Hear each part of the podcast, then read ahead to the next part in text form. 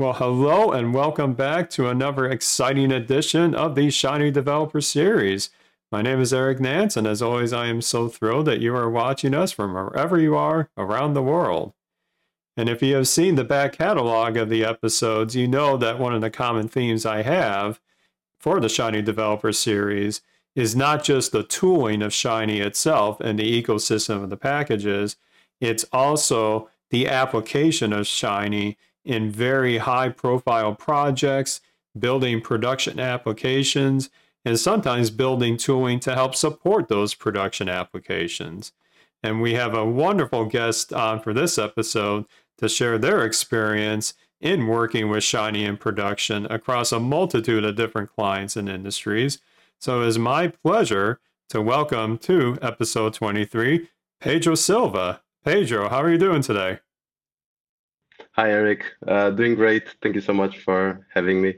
Absolutely. So, um, for our listeners that may not be as familiar with you, um, can you tell us a little bit about your journey to learning R and also how you uh, discovered Shiny? Uh, sure. So, um, I actually started as a programmer about 10 years ago. Uh, I did a lot of different work in uh, big companies, uh, heavy heavy software development in C sharp, Java, that kind of stuff. I, I kind of got tired a bit out of it. Uh, eventually switched to web development, where uh, I was actually active for uh, four or five years, more or less. Uh, and this was actually uh, about my my only work until um, three years ago when uh, I actually found Shiny uh, actually through through my current uh, company, uh, to, to the company where with who I'm working with uh, right now, Appsilon. Uh, they were looking for someone that had a very strong web background, uh, a lot of UI UX experience. so I kind of just at this point I had no idea what Shiny was. I kind of just slowly got into it. seemed really interesting, and for the last three years, it's basically been my my whole work life. Very cool. I do remember discovering Shiny in its very beginning, and I was hooked right away. And it was a different time back then. We were all kind of learning together, but I know that once I got into it, I could see how valuable it was uh, for my projects. So you mentioned that you're now working at Appsilon. Maybe you could tell us a bit about Appsilon and um, kind of their role and some of the things that Appsilon does for their clients. Uh, sure. So uh, I think the main focus of, of Appsilon itself is is Shiny. So uh, we do we we work with clients from basically every every industry. Uh, there's logistics, transportation, pharma, academia, governmental, uh, even small startups. Uh, there's I think Shiny has as a a place in uh, any company, any any industry uh, there's there's actually a lot that you can you can uh, improve when it comes to your processes. Uh, even just to empower decision makers i think this this is one one thing that shiny does uh, quite well. Uh, yeah so uh, basically we i think 95% of of the work that Appsilon does is is related to shiny. There's a tiny bit of machine learning as well that that we have we have a small team that that works there. Um, and most of this is either uh, creating the dashboards themselves or helping people create the dashboards or uh, sometimes even training. So we do we do workshops we do uh, just help getting projects jump started. Uh, there's if it involves shiny uh, it's probably something we all we can help you with. Very cool. And you mentioned a lot of things that resonate with me. Um, i'm just curious right off the bat respect to helping maybe groups train with Shiny, do you come with the expectation that they're already pretty proficient with R? Or have you've had to train people that even didn't know R very much, but just started diving into Shiny head first? Uh, I think the typical um, the, the, the, typical person in in these workshops are someone that does work with Shiny in their uh, with with R in their their daily life, uh, maybe they're trying to do the the jump to shiny or maybe this is something that just empowers the the department and the, the company itself uh, it, i don't think we've had any any workshop where we were uh, actually teaching R from scratch. Uh, usually, you kind of expect that um, there's some data science knowledge there, mm-hmm. and R is one of the tools that they use. Uh, but they're not either not very familiar with Shiny or they want to just bring it to the next level. Uh, maybe maybe work on things that they they don't usually work. Uh, so things like UI, UX, uh, maybe even uh, rethink a bit the way that they structure the projects.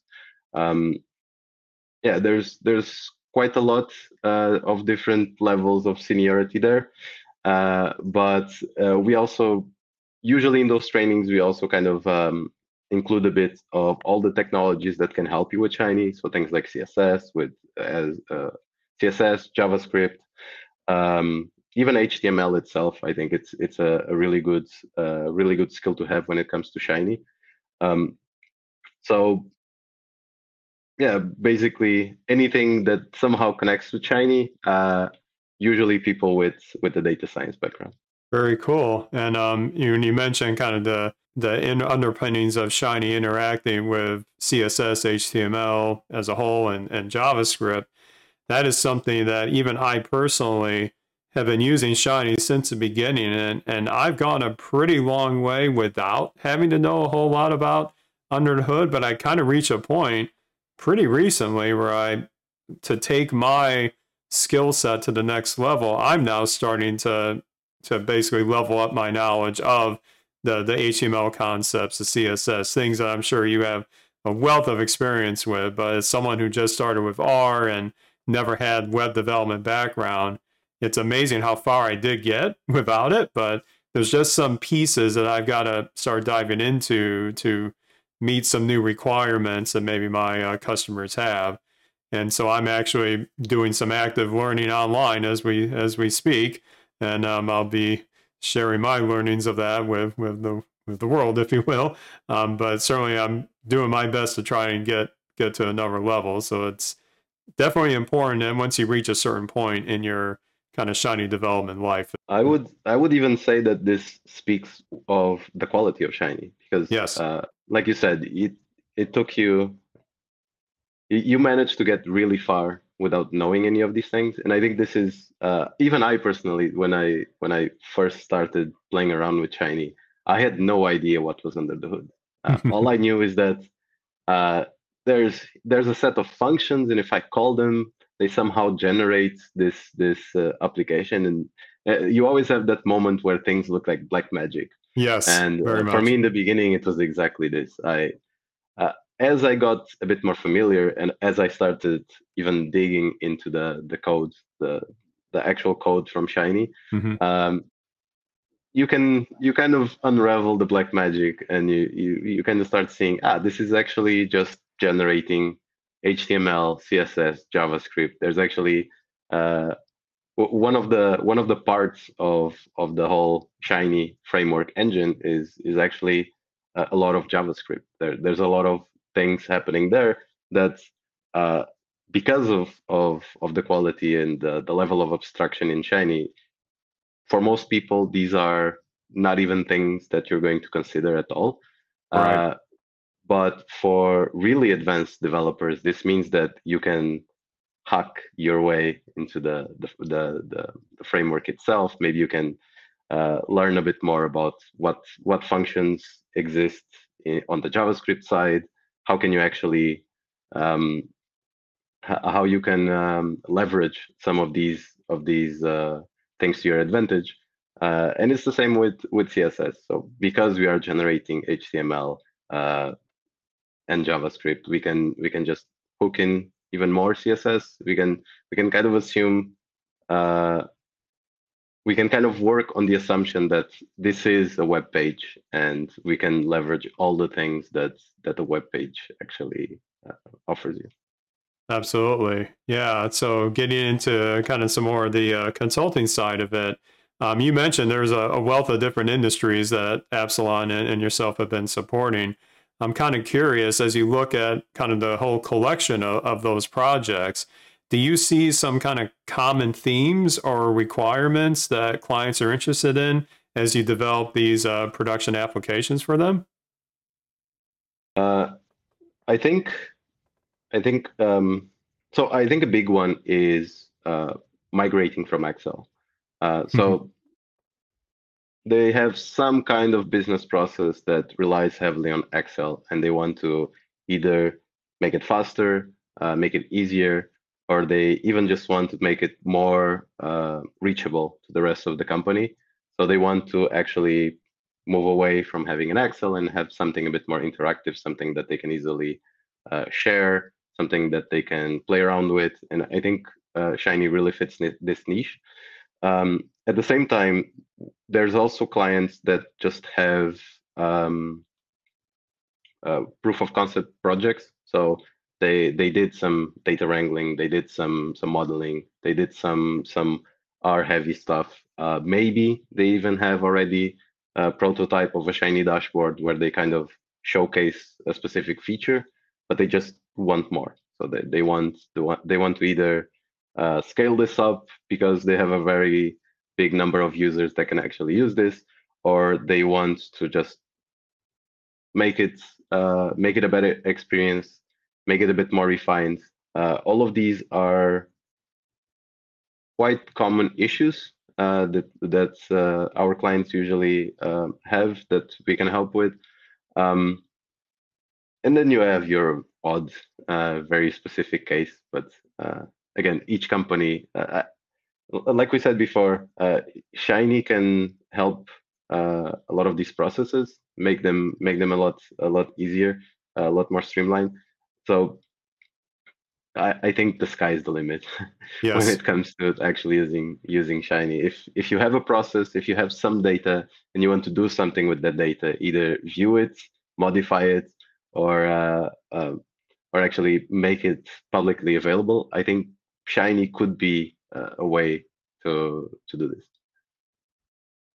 Absolutely, and um, the other common theme that I've had recently is integrating Shiny and by proxy R itself with these different backends or different data sources or different maybe even AI ML pipelines or APIs. There's lots of ways that Shiny can be a front end to using these services very easily through like a point and click type interface, but it does take a lot of extra care to make sure that you're, eh, you know, you're first of all, you're kind of respecting maybe API limits, or you're making sure that your database queries are sanitized and that it's a very uh, streamlined approach from the user to get to these services without them having to get into the weeds of modifying queries themselves or modifying API calls it's definitely an art to it. Um, I don't say I'm the best at it yet, but I've definitely been integrating Shiny with things like AWS and other um, tech that has been a lot of interesting learning, lots of uh, pitfalls sometimes, but I think that's a, an industry reality is that a lot of times these data are coming from maybe some complicated sources, and you sometimes have to offload the processing to a different analytics backend. So there's a lot of management going on, not just within the Shiny process itself. Yeah, definitely. And uh, on, on, that topic, I feel like there's uh, one thing that Shiny uh, kind of has a bad reputation for is uh, this is just a front end for R. This is just we we do some we do some uh, we have some data, we loaded some data, and uh, I don't know. There's there's two gigabytes of data. Of course, we can make a dashboard out of this, but this is going to be very slow. Or right. It's going to take uh, it's going to take a lot of uh, a lot of work to actually put this online, or a lot of resources. Yes. And like you said, there's there's um, there's other systems, other languages that are very good at doing something. Uh, a good example is, uh, I think the simplest example is is a database. Uh, uh databases are things that exist for a very long time. They're very good at keeping a lot of data. They're very good at querying that data extremely fast. Uh, connecting these with Shiny is is pretty much trivial right now with some of the packages that that we have. Um, uh, the same with uh, you talked about, for example, sanitizing queries. There's uh, packages like DBI, for example. These, yes. these really help with uh, with giving you some tools that let you abstract a bit from from from the the database itself uh, and simplify the process here. But uh, the great thing is that because Shiny is just uh, a, a, server running somewhere, uh, this does mean that you can pretty much do any kind of request that you want. So uh, even even accessing things like REST APIs, maybe you have maybe you have a different system that is very good at doing something, as long as it's uh, reachable, as long as you know what what the format is of the of the data coming out, uh, you can usually integrate it with your Shiny application. And right. um, uh, things that come comes uh, come to mind are, uh, for example, uh, Flask endpoints. So you have you have a, a small you have a, a bit of code that's running somewhere, and you can and it's very good at doing what it does. So from Shiny, you can just query that endpoint specifically and just get the results. And whenever you need it, uh, you can just ask for it again. Uh, maybe this is something that you cache. Maybe this is something that you you only need once uh, per user. But in general, integrating it with Shiny is something that you can do on the server side. Uh, like you said, offloading can also be very tricky. Uh, I think this is also partially because of how uh, R is single threaded. So it's not right. not something that you can parallel process uh, very much. And definitely these other languages, these other services that that you can integrate uh, really play play a role there. Um, Absolutely. Yep. It, it tells a, a complete story then when you're able to make these products that maybe somebody had to build these ad hoc tools for like each one of them and couldn't really connect them together. But but yeah, I have many situations now where Shiny is not just the front end to a simple R analytic process. There's a whole lot more going under the hood. But when the clients or the customers don't even realize it, that means I did my job. It's like it's abstracted away. I did all the hard work. They get to reap the benefits of it, and hopefully they're happy with it. Sometimes we have picky if, requirements. If, so. uh, if the if the up if the up works, uh, no one says anything. If yes. something breaks, you're the first person to hear about it. yeah, and that, that happened recently too. So um, lots of refactoring that had happened with that experience. Um, well, speaking of applications, um, one thing that I can definitely relate to is that obviously you're not going to be privy to share some of your actual client projects, but we did a little talking before the recording, and you've got a couple cool demos on tap for us that demonstrate some of the principles you use in your robust Shiny development. So we can start diving into that. I think a good starting point is my entry from the Shiny contest two years ago. So this was, uh, I think, the first public Shiny application that I actually did. My um, goodness, um, this is your first one. That's crazy. Amazing. Uh, uh, I actually uh, I I decided to take a very um, I, I, decided to go all out. So I, I wanted to see how far can I push the things that I know from uh, from web development into Shiny. So I wanted to make sure that everything was as unshiny as possible.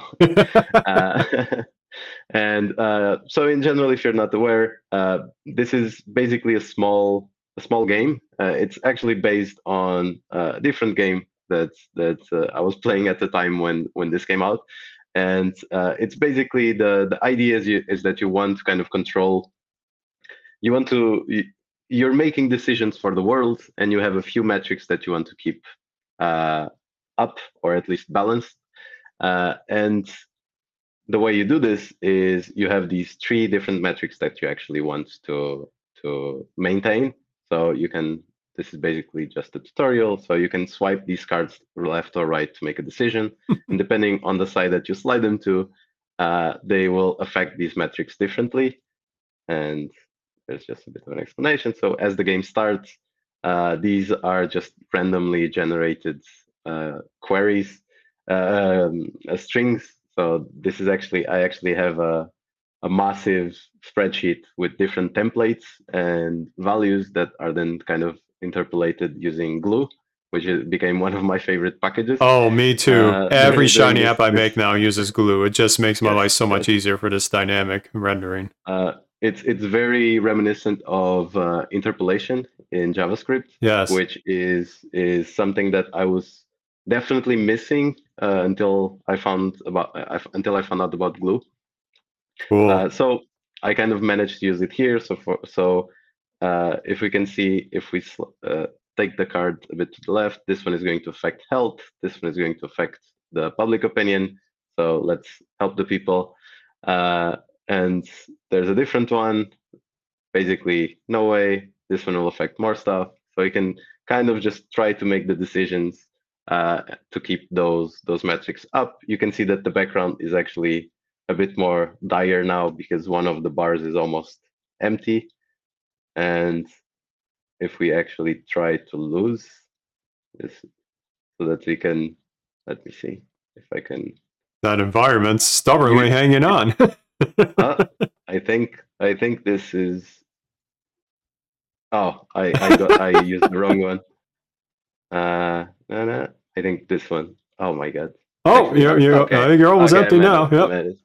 So uh, basically, when one of them, uh, one of these metrics actually reaches zero, you basically uh, lose the game. Uh, and there's a small out- outro of the afterlife that looks like you made a lot of people very angry. Uh, you're no longer in charge, and basically you get a game over screen where you kind of tells you how many decisions you managed to make before before the end of the game, and then you can go back and uh, try it again. Wow. And more on the code side, you can see that none of this actually looks uh, like Shiny. So this was uh, very heavily based on uh, uh NES inspired CSS framework. Yes. So all these fonts, all of these, uh, even the, the mouse pointer is actually something from there.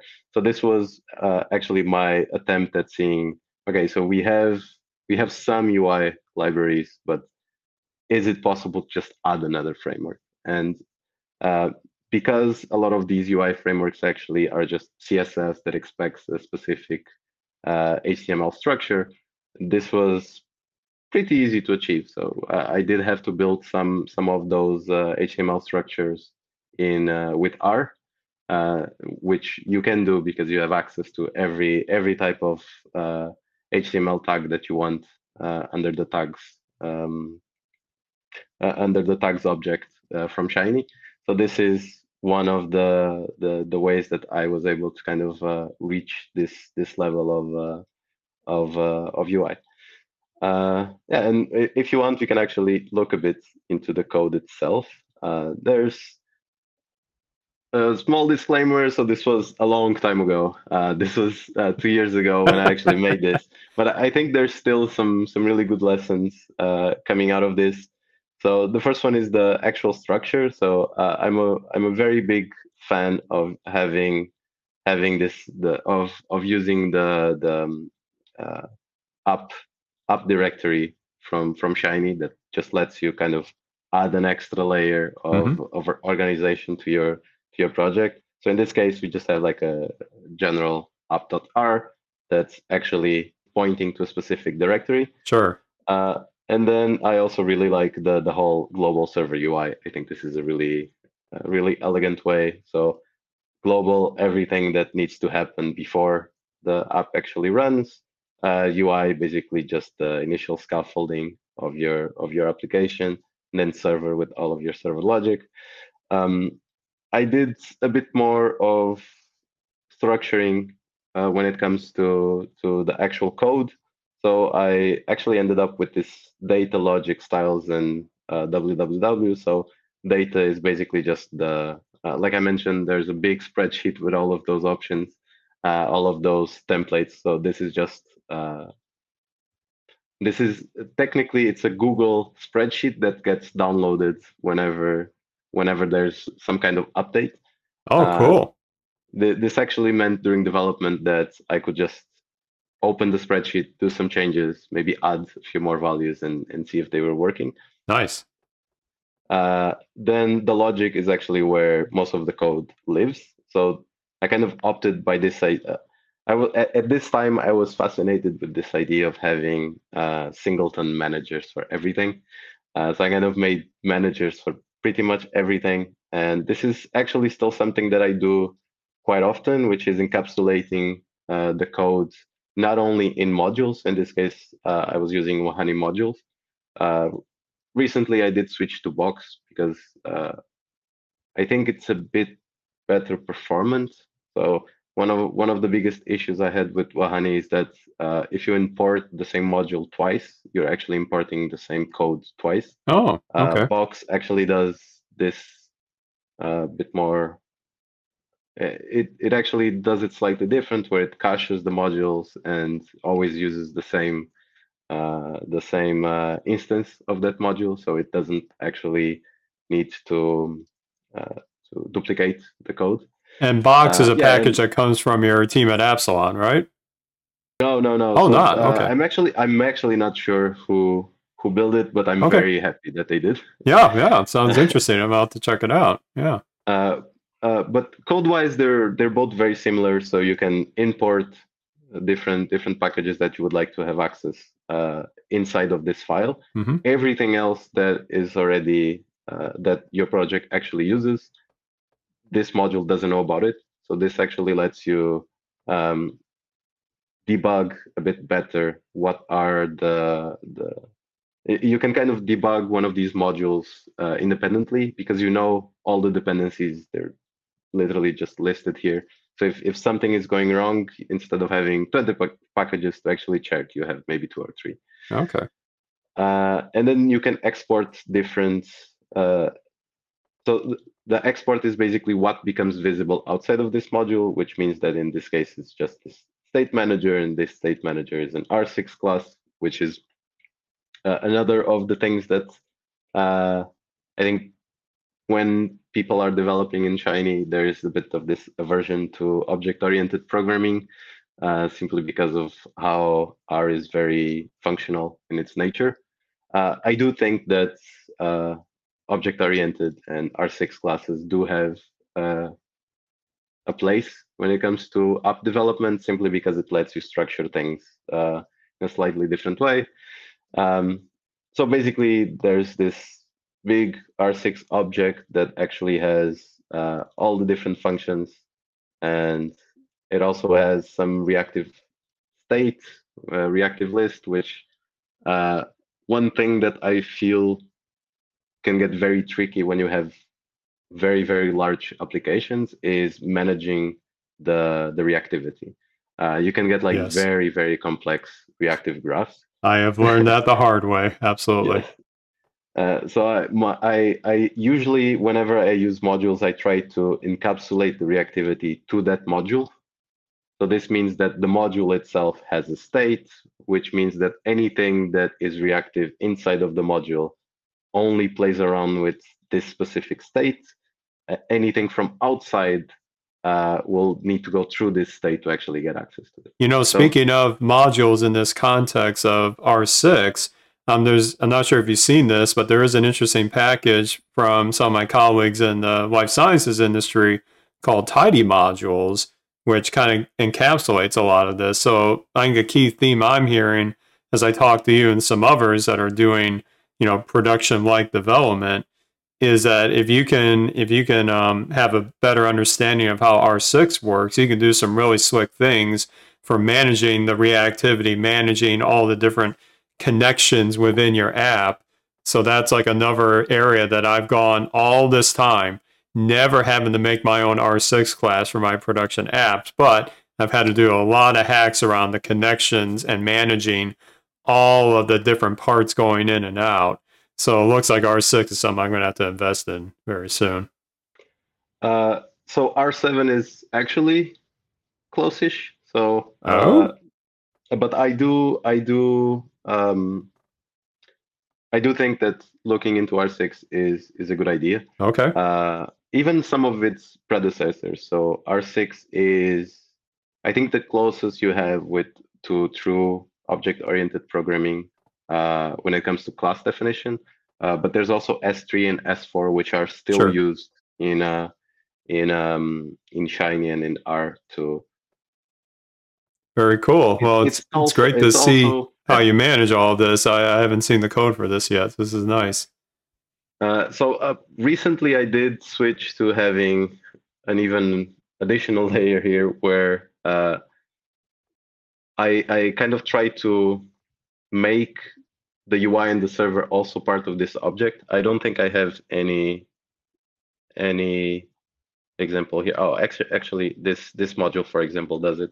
So if we actually check the R6 class here, uh, not only does it have functions, but it also has a UI and a server. Mm. And this server is actually namespace.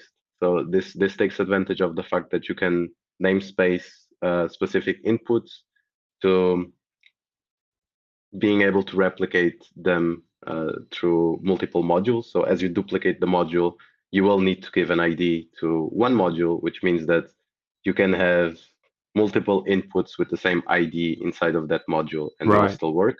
Right. Uh, so this this uh, this is something that I started doing very often, where uh, an R6 just gives me like, gives me like a nice wrapper that uh, I can just access all of the the functionality from from the module itself, even if it's namespace. So in this case, there's a UI and a server, and there's probably somewhere another state. Uh, I can see here an update state. So um, it, again, it's been been quite quite some time since I wrote this code, but I'm still quite proud of it, and it, it did uh, it did uh, very well in the contest. So yes. Um, I remember very much uh, seeing the results, and I was blown away by by what you had done here. Um, and, and coincidentally, that same year was kind of one of the first times I put a non kind of cookie cutter app in the public, and that was my shiny Lego mosaic maker, um, which I actually just revamped a little bit for a webinar I was just recently on. And when I looked at that old code, I saw like a whole bunch of places where I was like, oh, I didn't know how to do that back then. So I did a lot of refactoring um, for that. But it's, it's great to have kind of that development history as you start releasing these applications, whether they're here in the public or even for your work projects, you can kind of go back to and go back in time and see, okay, I was doing it this way first, but now I know this more efficient way. And lots of notes that I keep track of of the lessons I've learned along the way. Uh, Git blame is a very fun thing, uh, especially yes. when you, especially when you're uh, complaining about a specific piece of code, and then you check who did it, and it was you two or three years right. ago. Yeah, past me versus future me. There can be a bit of a difference there. Yep. exactly. Yeah, and uh, outside of the this these modules and this um, this idea of uh, of encapsulating, uh, another another thing that uh, I hinge heavily on this project was styling. Um, yes.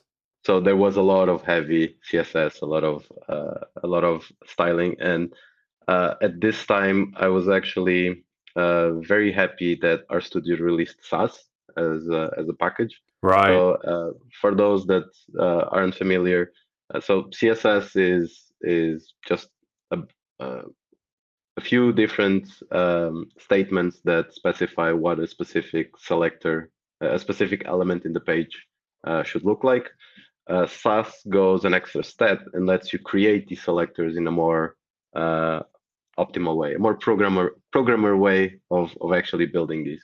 So it, it has it has the idea of variables, it has the idea of loops, it has a, the uh, idea of nesting. So there, there's this whole extra layer of um, uh, of of tools that can help you build the CSS uh, without actually having to build them one line by line, which can be very tricky when you have uh, bigger bigger projects with a lot of different nested components and you want to specifically specify uh, one of them.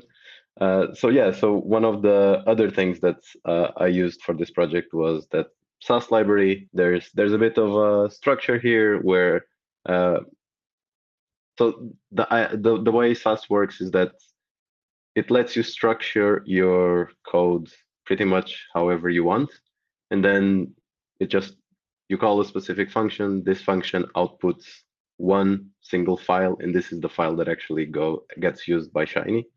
Uh, so in this case, this means that there's this whole other level of organization that you can do in your code. So in this case, for example, I have uh, styling for cards, styling for the layout, for the map itself, for the different bars, uh, even for the models.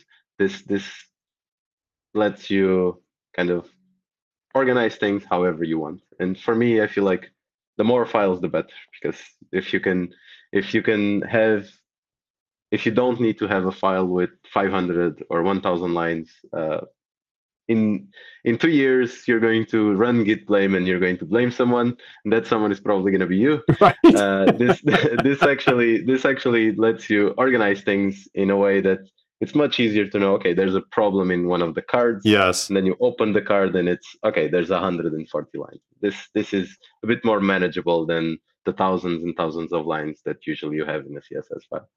Um, it also lets you use uh, variables even though css also has this this uh, um, this concept uh, especially in recent years it's something that you can you can also use.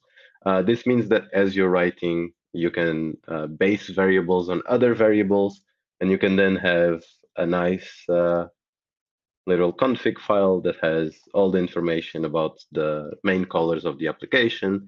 Maybe maybe here I'm using the maybe in one component you're using the main background color. Maybe in a different computer uh, a different component you're using a slightly lighter version. But now instead of having 10 different variations, you can actually just do those variations on the fly. So changing changing this value would cascade down all the, the different styles that are actually using this as a variable. And it also lets you simplify the process a bit. Uh, if you are looking for more of a R solution for this, uh, BSLib also recently came out. Uh, BSLib also heavily, so under the hood, uh, this is pretty much what BSLib is doing. So mm -hmm. It lets you set up different colors, which will set up different variables, which will eventually compile to a, a single file that uh, gets added to your Shiny application with with all of the, the styles taken care of. Uh, if you're looking for an easy way to style applications, this is actually the way to go. Absolutely. And um, actually, we had a great conversation with uh, Carson Sievert uh, a while back on the last Dev Series episode to talk about the the journey to BSLib and the underpinnings with Sass. And I think now, definitely as opposed to when I started with Shiny, it's a great time to get into kind of the concept of style in your applications, especially if you gently onboarding with it with BSLib. And then maybe if you have to customize it further, then we can extend it with more of the underpinnings that like what you're doing here. But now it's become much easier to concisely structure the theming and style of applications so that you can pull off, just like what you've done here, something that absolutely no one on earth would ever think was a shiny app unless they knew what you were doing. uh, I, am I'm, I'm pretty sure that eventually you get the disconnect from server message. Yeah. So this is this is probably the biggest tell that it's the giveaway, right? Any application, yeah. We can't have uh, everything. Yeah, even even on the the topic of um, starting with BSLib and then slightly changing it, uh, I think it's also important to mention that um, you can always do a few more changes. So even if even if BSLib isn't really enough for what you want, but it gets you 90% of the way, uh, you can always add a bit more Sass, a bit more CSS, and to those ex- those less than percent uh, with with a bit of custom styling. Exactly. It's just a lot more manageable when you get that majority of it taken care of for you, and then you just add a little, you know, icing on top of the styling cake. Um, but I remember my first um, exposure with these customized styles was my my uh, more fun entries to this year's Shiny contest, where I styled a racing dashboard in the theme of the game itself that we were playing together and just had to get the right CSS colors. But then with BSLib, it was super easy to inject all that, and it really demystified this idea that, at say, even my my apps at the day job, I don't have to make them look exactly the same. I can give them personality without having to go to a, a 15 week web development design course. I mean, I can still need to learn some of those concepts, but it's much more attainable now from the R side of things. Uh, and this also, um, so I, I think it's it, it's it's it's important to know that all of these UI packages, uh, it doesn't mean that you you need to stay with with the way they look. Right. Uh, uh what what we said about BSLib and about adding this custom style, I think this is valid for every UI package. So if, yes. if you find something that gets you closer or close-ish to what you want, and then need, need to add a bit custom styling, this is fine. Uh, I think one one thing that uh, clients also sometimes come to us is uh, we want we really like to use this UI package, but it doesn't really fit uh, our company branding. Hmm. Uh, so what you can do is you can actually build the package based on that package uh, that has all of the components actually styled the way that the the brand guidelines uh, dictate. And again, this is something that, of course, you could do this from scratch. But if you have something that gets you close enough, uh, our packages are just things that you can use and evolve and make a tiny bit better and a tiny bit better. And I think this is also one of the great strengths of R. And I think this is also why Shiny is gonna go far because it's uh, there's a lot of there's this open source um, collaboration. There's there's a lot of people that actually do something and just offer it to the community, and right. other people build things on top of them.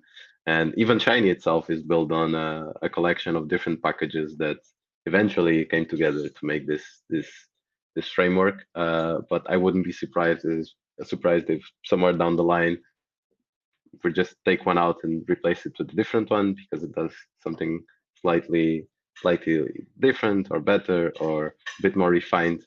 Uh, it's it's the building blocks of our It sure is. Yeah. And and this ecosystem has just grown leaps and bounds since it first started. And I can pick and choose dashboard packages. I can pick and choose little individual widgets to do like network diagrams or interactive plots. It's just more of like I'm a I've used this analogy before. I'm I'm a chef. I'm building a bunch of ingredients into a cohesive dish, and everyone's going to be a little different. But I get to pick and choose from all sorts of different tooling here.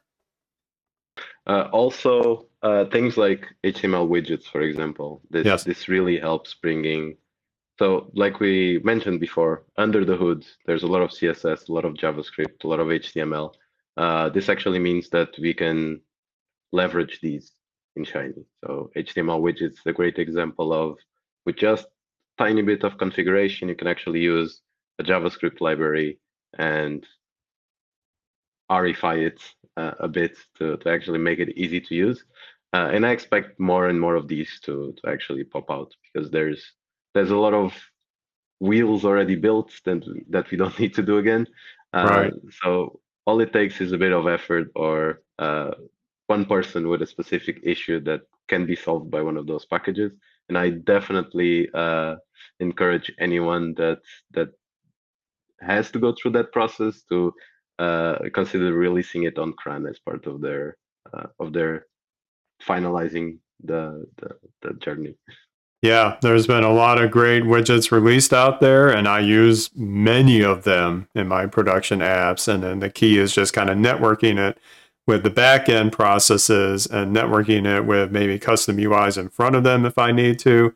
Um, so I've been starting to get a little bit into the weeds of like doing custom input bindings that kind of do a little bit on top of these widgets. It's still not natural yet, but once I get a little better uh, mastery of it, I feel like then I can extend maybe certain pieces of these widgets as I need to. Uh, in this project, I did do something similar. Very so cool. We do have uh, a big dependency added here, which is Hammer.js, and oh. this is basically just a a gesture library. So the fact that you you can actually um, move the cards side to side. This isn't this isn't something that I built from scratch. This is a functionality that there is a JavaScript library for it. Uh, Very cool and it's it's slowly reloading so I can go back here. So basically this is an entire framework when it comes to gestures, when it comes to pinching things and uh, sliding things. Uh, and I actually did something very similar to what you're talking about, where I built this um, this piece of JavaScript code that somewhere here in the middle there is a custom message, and uh, I didn't go the the full shiny bindings route at this time I was still very very much afraid of shiny bindings ah, okay. because they were They, they were something that I wasn't fully familiar with. Uh, but when you know exactly what you want uh, to to send to Shiny or get some information from Shiny, uh, custom messages is actually a very a very easy way to, to also do it. So uh, basically, the way it works is that you can register a, a bit of JavaScript uh, um, JavaScript function as a handler for a custom message, uh, and then you give it some ID. And from the Shiny side, as you as you have a session dollar sign send custom message, and this message will have an ID that two will have two two arguments. The first one is the ID. The second one is some data, uh, and it will be basically be caught by whatever function you you define as the handler for that ID, and then you can kind of just do it from the JavaScript side. Uh, in the same way, if you also have send. How was it? There's a there's also somewhere here, and not very sure what it is, but it, it was a very big piece of code. Uh, well, I think it kind of shows the idea. That sure. We can we can um, basically from from um, from Java, from the Shiny side, you just get access to that send custom message. Uh, from from the JavaScript side, you actually have the add custom handler and you have the and set input value. Yeah, set input value. So yes. set input value uh, basically lets you push a value to the list of inputs on the server side, which means that when you do input dollar sign, whatever name you use to do the set input value, uh, you can actually read that that uh, value on the server. So you can kind of do this two-way communication, and um, again, you can use something like Shiny bindings, and I think this is very very useful for uh, modular widgets so if it's something that you know you're going to use quite often, or if you're building something that is eventually going to become a package, this is definitely the way to go. Uh, if you just want to add some simple interaction to your Shiny application by by having a couple of messages messages going back and forward, uh, custom messages is also something that you can look into. Absolutely. And my first foray into this from a more of a public facing app perspective is I was wrapping, I was using a widget produced by the, the folks at the dreamRs team on an interactive calendar, um, HTML widget. Um, Toast UI is the package it comes from. And I wanted to make it so that I could see when the user clicks on a specific entry in the calendar what the body of that entry is from the JavaScript side of things. So I did like a little connection with the custom message handling and, and binding another input to it. So then I can make the rest of the app react to the specific entry that was clicked and show like a little um, video that that person produced in a past stream. So I remember it was very difficult to figure out the right syntax to go back and forth. But once you get over that initial hump, like you said, it's a really powerful technique to bring that custom interactions um, in that feedback loop uh, to different ways than what comes out of the box. Yeah, I, I think it's uh, one thing that you need to keep in mind is that this this doesn't really uh, stop the the the the browser from doing anything. So uh, hmm. this is especially useful for things like logging, for example. If you want to log specific actions, uh, you can send these these messages back to Shiny and then continue with whatever code you're doing in the front end. Sure. Um, the same with uh, the other way around. So if you send a message from Shiny, it's just going to send the message and then continue. So it's very it's not a full integration between the the graphs so you can kind of you can kind of imagine that there's a graph in the server and there's a graph in the browser uh, these are kind of independent uh, so uh, i i do hope that you you're a bit careful with um, making sure that they stay synchronized Absolutely. because if not if not you can always have some misstates with uh, with doing too much in the front end but not passing enough information to Shiny, or the other way around, uh, and you end up with I don't know, maybe something that's selected that shouldn't be selected, or maybe you're missing a, uh, an initial value for something because you're you're using the custom messages to actually set it up. Uh, I don't think this is usually a problem, uh, but it is something that you that is worth keeping in mind uh, when when working with these. Uh, but I do recommend playing around with them because it it kind of multiplies what you can do with Shiny quite a lot. Yeah, yeah. I mean, with great power comes great responsibility, as, as the saying goes, and you can do almost anything you want when you start getting a handle on these these different feedback uh, connections with the JavaScript process and the and the R process under the shiny hood, so to speak.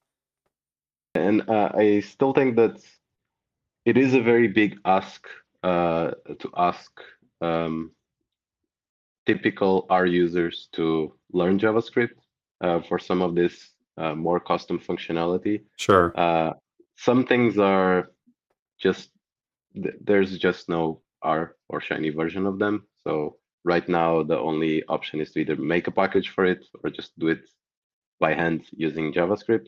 Um, I do think that even if you're scared of JavaScript, if you're not familiar with it, even learning just a tiny bit is enough to completely change the way you you maybe not completely change the way, but to to, actually add a bit more of extra value to your Shiny application. Yes, uh, it's literally the journey I'm on right now, and the good news is is that we have some great resources that have either just become available or soon to be like more readily available with learning JavaScript from the R or the Shiny user perspective, not written for like a a pro CS uh, grad or whatever. These are written. You've done R work, you've done some Shiny work. Now you just want to get that extra leveling up. So I mentioned these in previous episodes, but uh, John Coene is writing the JavaScript for R book, which is in my bookshelf right behind me somewhere. And um, David Granjon um, is writing the Outstanding Shiny UI, which talks about some great uses of JavaScript in customized Shiny UIs, much like what you've been doing here. Um, so I'm actually going through that book on a more detail now to kind of get myself a good foundation so that I can start doing customizations like this um, in the near future. So it's an exciting time to dive into it. Where when I first started this, it was very uh, uh, I want to say it was it was very uh, intimidating to try and dive into that world back then.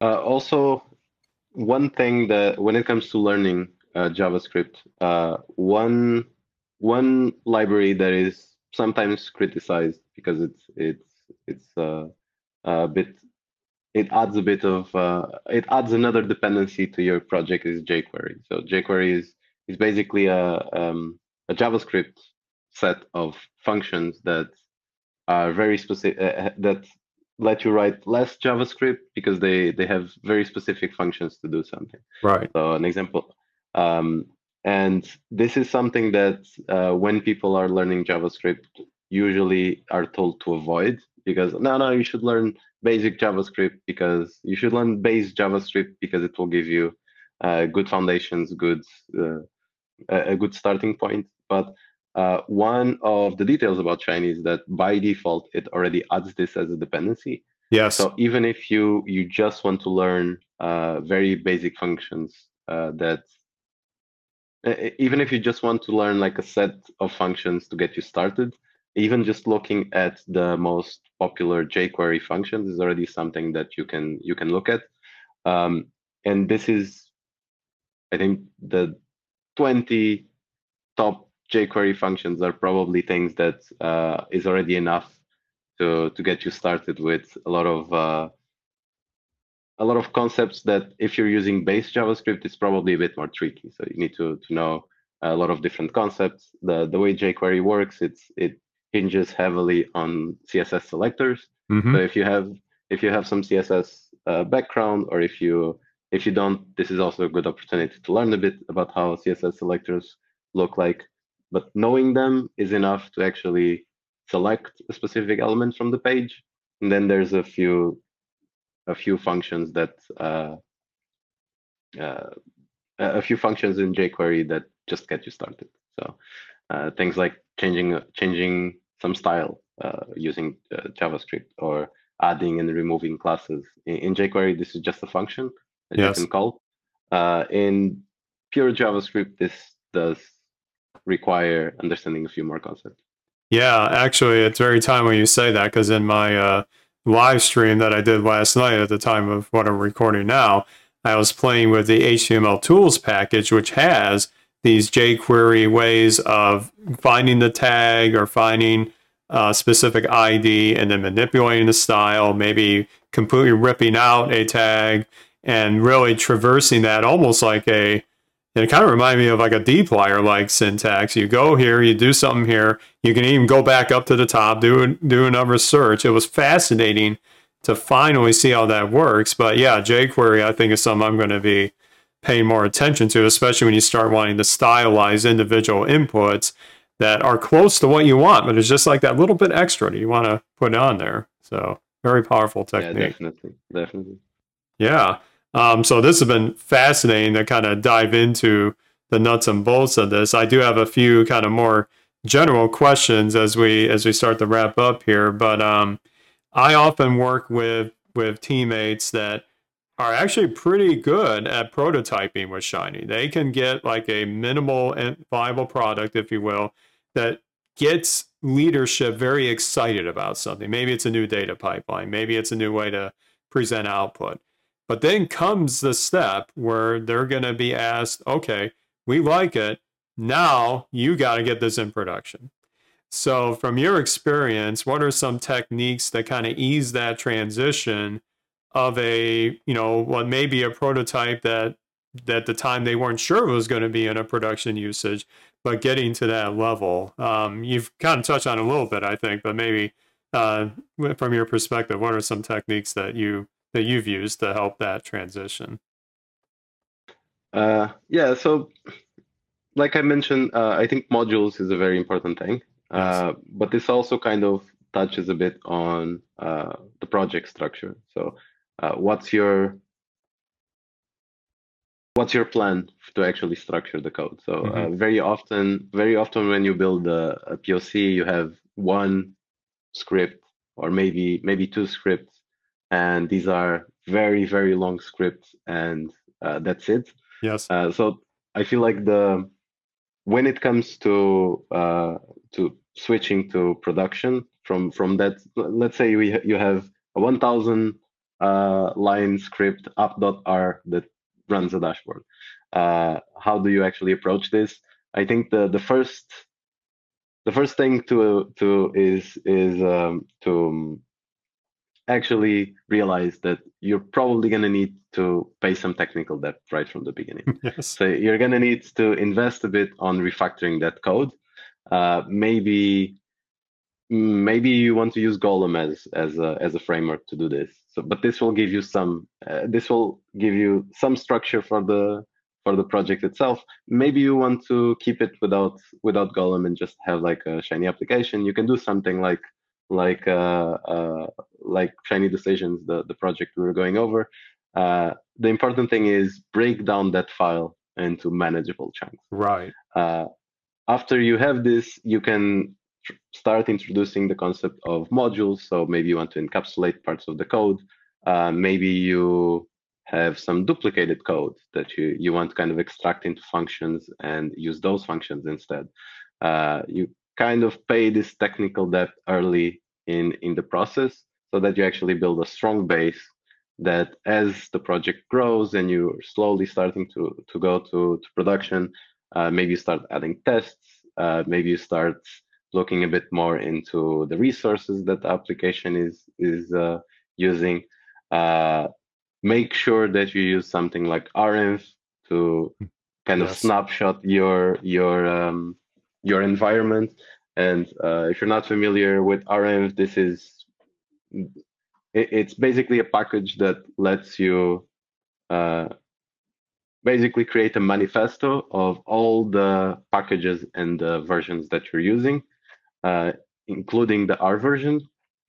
And this means that you can, when your computer suddenly dies and the person next to you has to start continue working on the project, they will be able to replicate the exact same setup you had, right? Without actually uh, without actually having to to guess all the functions and uh, all, all the versions of the the packages you had. Yes. Uh, this is super powerful. Uh, it's you literally don't have an excuse. It's on RStudio IDE. When you start a new project, there's a checkbox. use use RM for this project. Uh, while you're at it, also take in the use Git for this project. So this will give let you have some version control.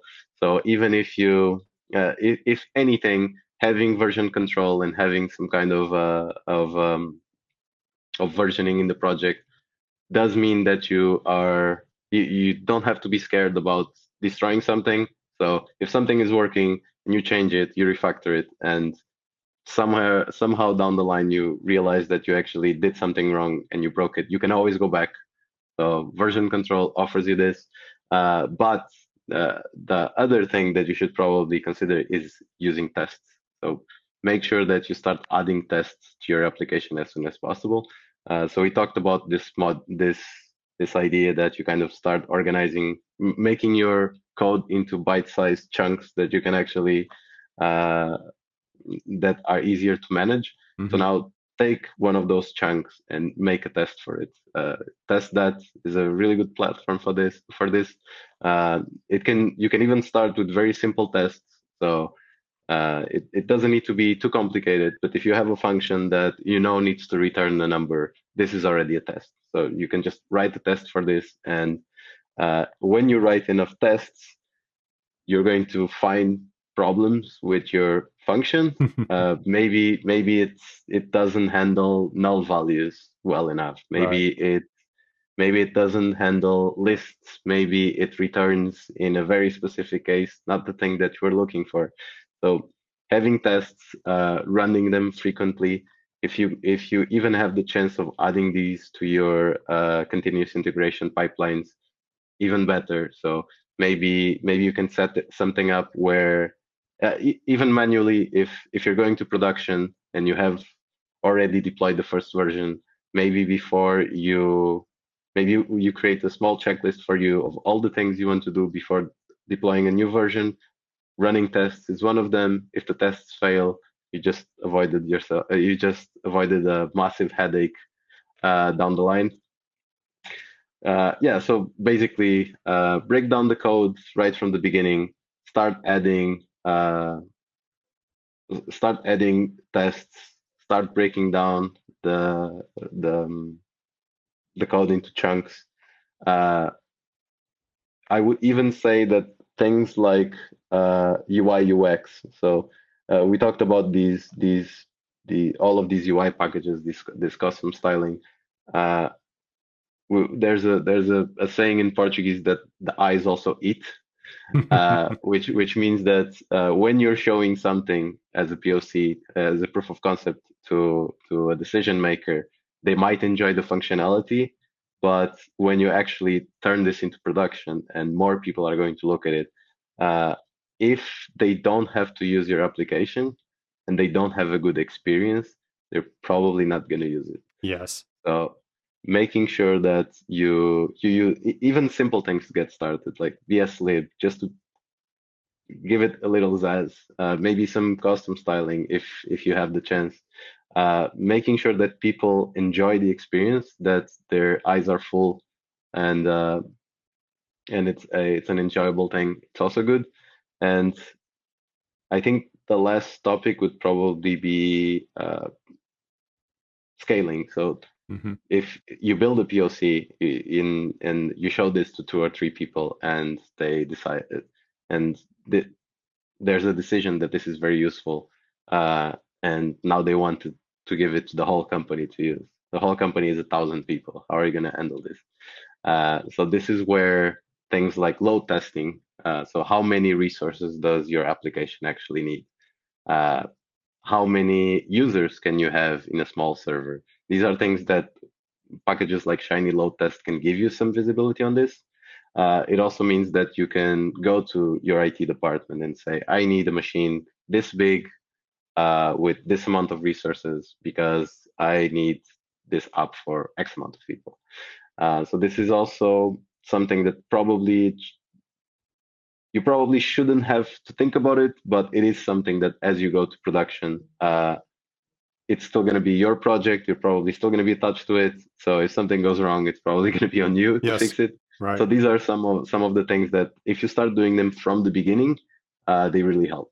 That's the key. Getting started the right way. It's not necessarily how you finish. It's also how you start. It's not.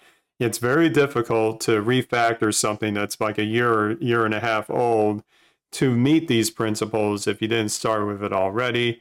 And I know that from personal experience. My first app did compartmentalize certain things, but the logic behind it for a, what I call my first major production app uh, left a bit to be desired. And when I did a version three recently, I, in essence, ripped the whole thing out. And I did it from like, okay, this is what I know now use modules, build in test, build in UX from the start using a nice dashboard package like bs4Dash, build in interactive help menus, just make that onboarding easier. Even if it's the case where my apps don't necessarily go, quote, viral in my company, but when they are used in high profile situations, they got to be reliable, they got to be intuitive because there's leadership literally depending on the outputs of that as part of their decision making. So it can be a little nerve wracking, but with the tooling that you just mentioned, it doesn't have to be like a panic mode to switch to that uh, production level if you're thinking about those from the start. yeah, I would add uh, one last one, which is linting. So the way your code looks uh, is also important, yes. and there are there are style guides for how the code uh, with different rules of how you could write the code. So this this goes to the level of where do you put the line break? How many spaces are between this and that?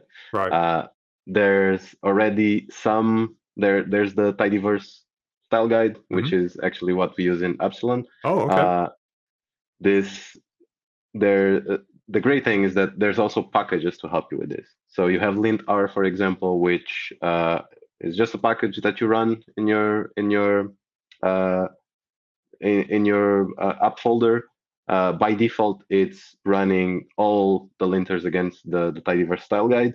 It will tell you line by line which what thing needs to be changed. So if you, for example, didn't put a space between something, uh, so uh, a common one is after a comma there should always be a space. So if somewhere in your code you forgot this, uh, lintr will tell you go there and put space there. Yes. Uh, if you have a very very big code base there's also styler which is it's a dangerous button but you only need to press it once. Uh, so styler will will go through your files and it will style as much as possible uh, without destroying the logic. So it's not going to be 100% uh, it's not going to be everything is going to be solved when you run run styler uh, but it will solve a lot of the those initial cases where you run linter for the first time and there's 10,000 hits uh, because you're you didn't run it from the beginning and your app is already very big. Uh, this is one of those moments where you can run styler, fix most of them. Uh, it does still uh, take a bit of of uh, time to make sure that everything works, but if you build tests, then if your tests still pass and if you had enough tests, this will give you a good overview of Styler uh, broke anything. Like that. Very cool. Yeah, I need to start using those more often. I tried to write with a nice style in mind, but of course, there's always some shortcuts I take now and then. And it's great to have some packages kind of be that last automated check before you start saying a code is released and tagged for the uh, production deployment. Very, very true. Um, for, for the for yeah. development, I think the the three main ones that you can kind of consider as the bread and butter is DevTools, uh, testthat and usethis. Yes. Uh, all of these together are they all have some way of of um, of running some more automated checks. Uh, these are also things that if you if you have some some CI, some continuous integration uh, pipelines, uh, these can also be added there. Uh, but for for your everyday project, I don't think there's there's a need for that. But just having DevTools and being able to do DevTools tests or DevTools, Lint, this is already a good start. Very good. Yeah, this is great advice, especially those that are still looking to make that leap into making more uh, production grade apps. And um, I always like to end our conversations with a more general um, question about maybe what advice do you have on top of the great development advice you just mentioned for maybe those in our audience that are kind of honing their shiny skills and data science skills, and maybe they want to look to find or get themselves ready to find um, a, a, career in developing maybe shiny apps or developing data science products. Um, from your perspective, what kind of advice do you have for those that are kind of looking to get into this field? Uh, I would just say start doing. so uh, Shiny is very easy to get into. Uh, if you have an R background, uh, you're going to be familiar with a lot of these. Uh, if you come from any other uh, programming background, a lot of the stuff is going to look very familiar. Mm-hmm. Uh, I do recommend mastering Shiny as as your first book to read because it, it really gives you like a really nice insight on how on on all the things that make Shiny uh, that that make, make Shiny useful in some way or, or another. Uh, it's a great book. Uh, from the Shiny contest, I was I actually got to ask for a book. This is the book that I asked for. Very nice.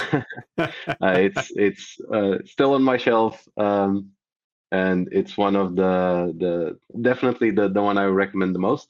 Mm-hmm. Uh, the second one is uh, remember that services like shinyapps.io exist. So if you have a small application that you build and you want to kind of get some feedback, maybe test out how the, the how the app would behave on the internet. Uh, sure. You don't need to completely build a server from scratch and go through all of that.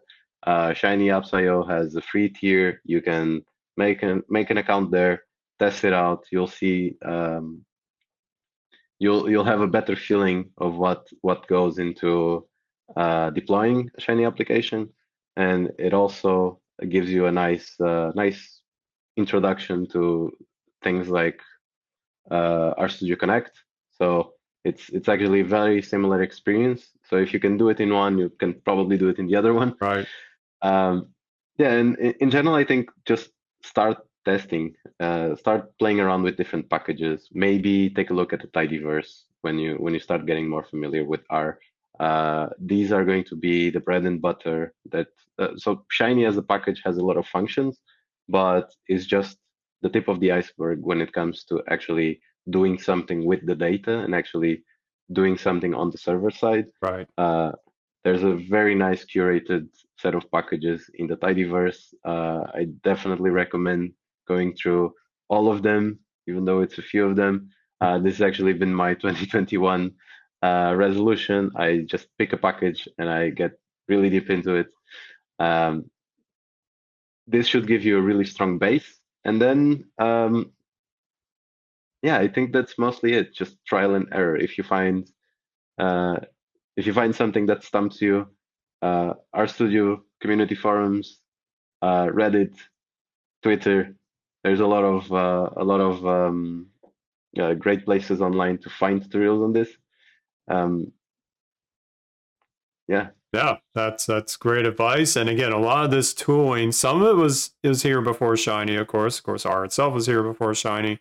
But a lot of the narrative around kind of tying all this together is a relatively new thing and that's one of the reasons i started this developer series was to spotlight a lot of these and the people making these resources making these packages and it's been kind of a mini crusade on my part to say that okay, well, with this data science like product that we're being asked to do, we don't have to do a custom Node.js React, you know, huge solution.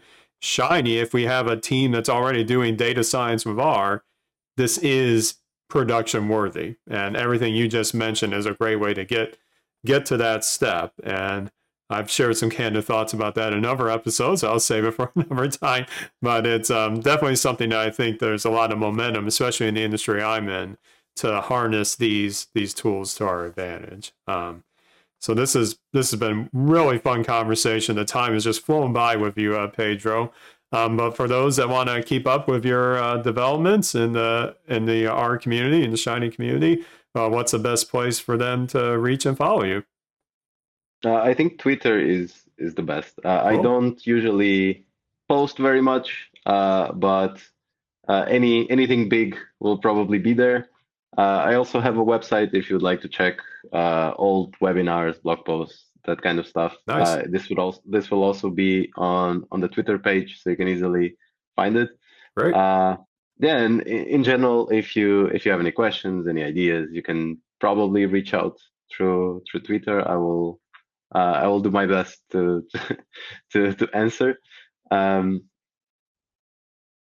yeah, sounds great. I think that that's mostly it. All right. Well, I really thanks for your time. Right after work, we got you right to work again on this, uh, this great conversation. So I definitely appreciate your your accommodating us. And um, before we wrap up, just to remind everybody that you can find all the past episodes of the Shiny Developer Series on the YouTube channel. It's just youtube.com slash Shiny Developer Series. And I've done a little bit of organization since the last time I did one of these episodes, where now we have dedicated playlists to the interviews, much like what we're seeing here with Pedro. You can click the back catalog. And speaking of Mastering Shiny, we did talk with Hadley on episode 19 about the book.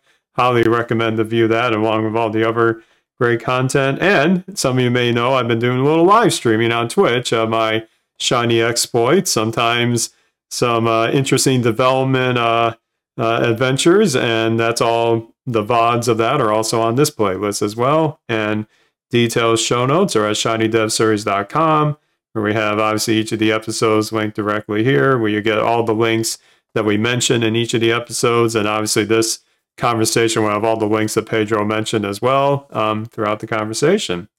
So that will wrap it up for us. Again, my thanks to Pedro for joining me today. And um, definitely keep in touch. Uh, subscribe on the YouTube channel. Um, you can follow the Shiny Dev Series account on Twitter, as well as my account at the Rcast for show updates and much more content coming along the way. So we will end there, and thanks for joining everybody, and we will see you next time. Thank you.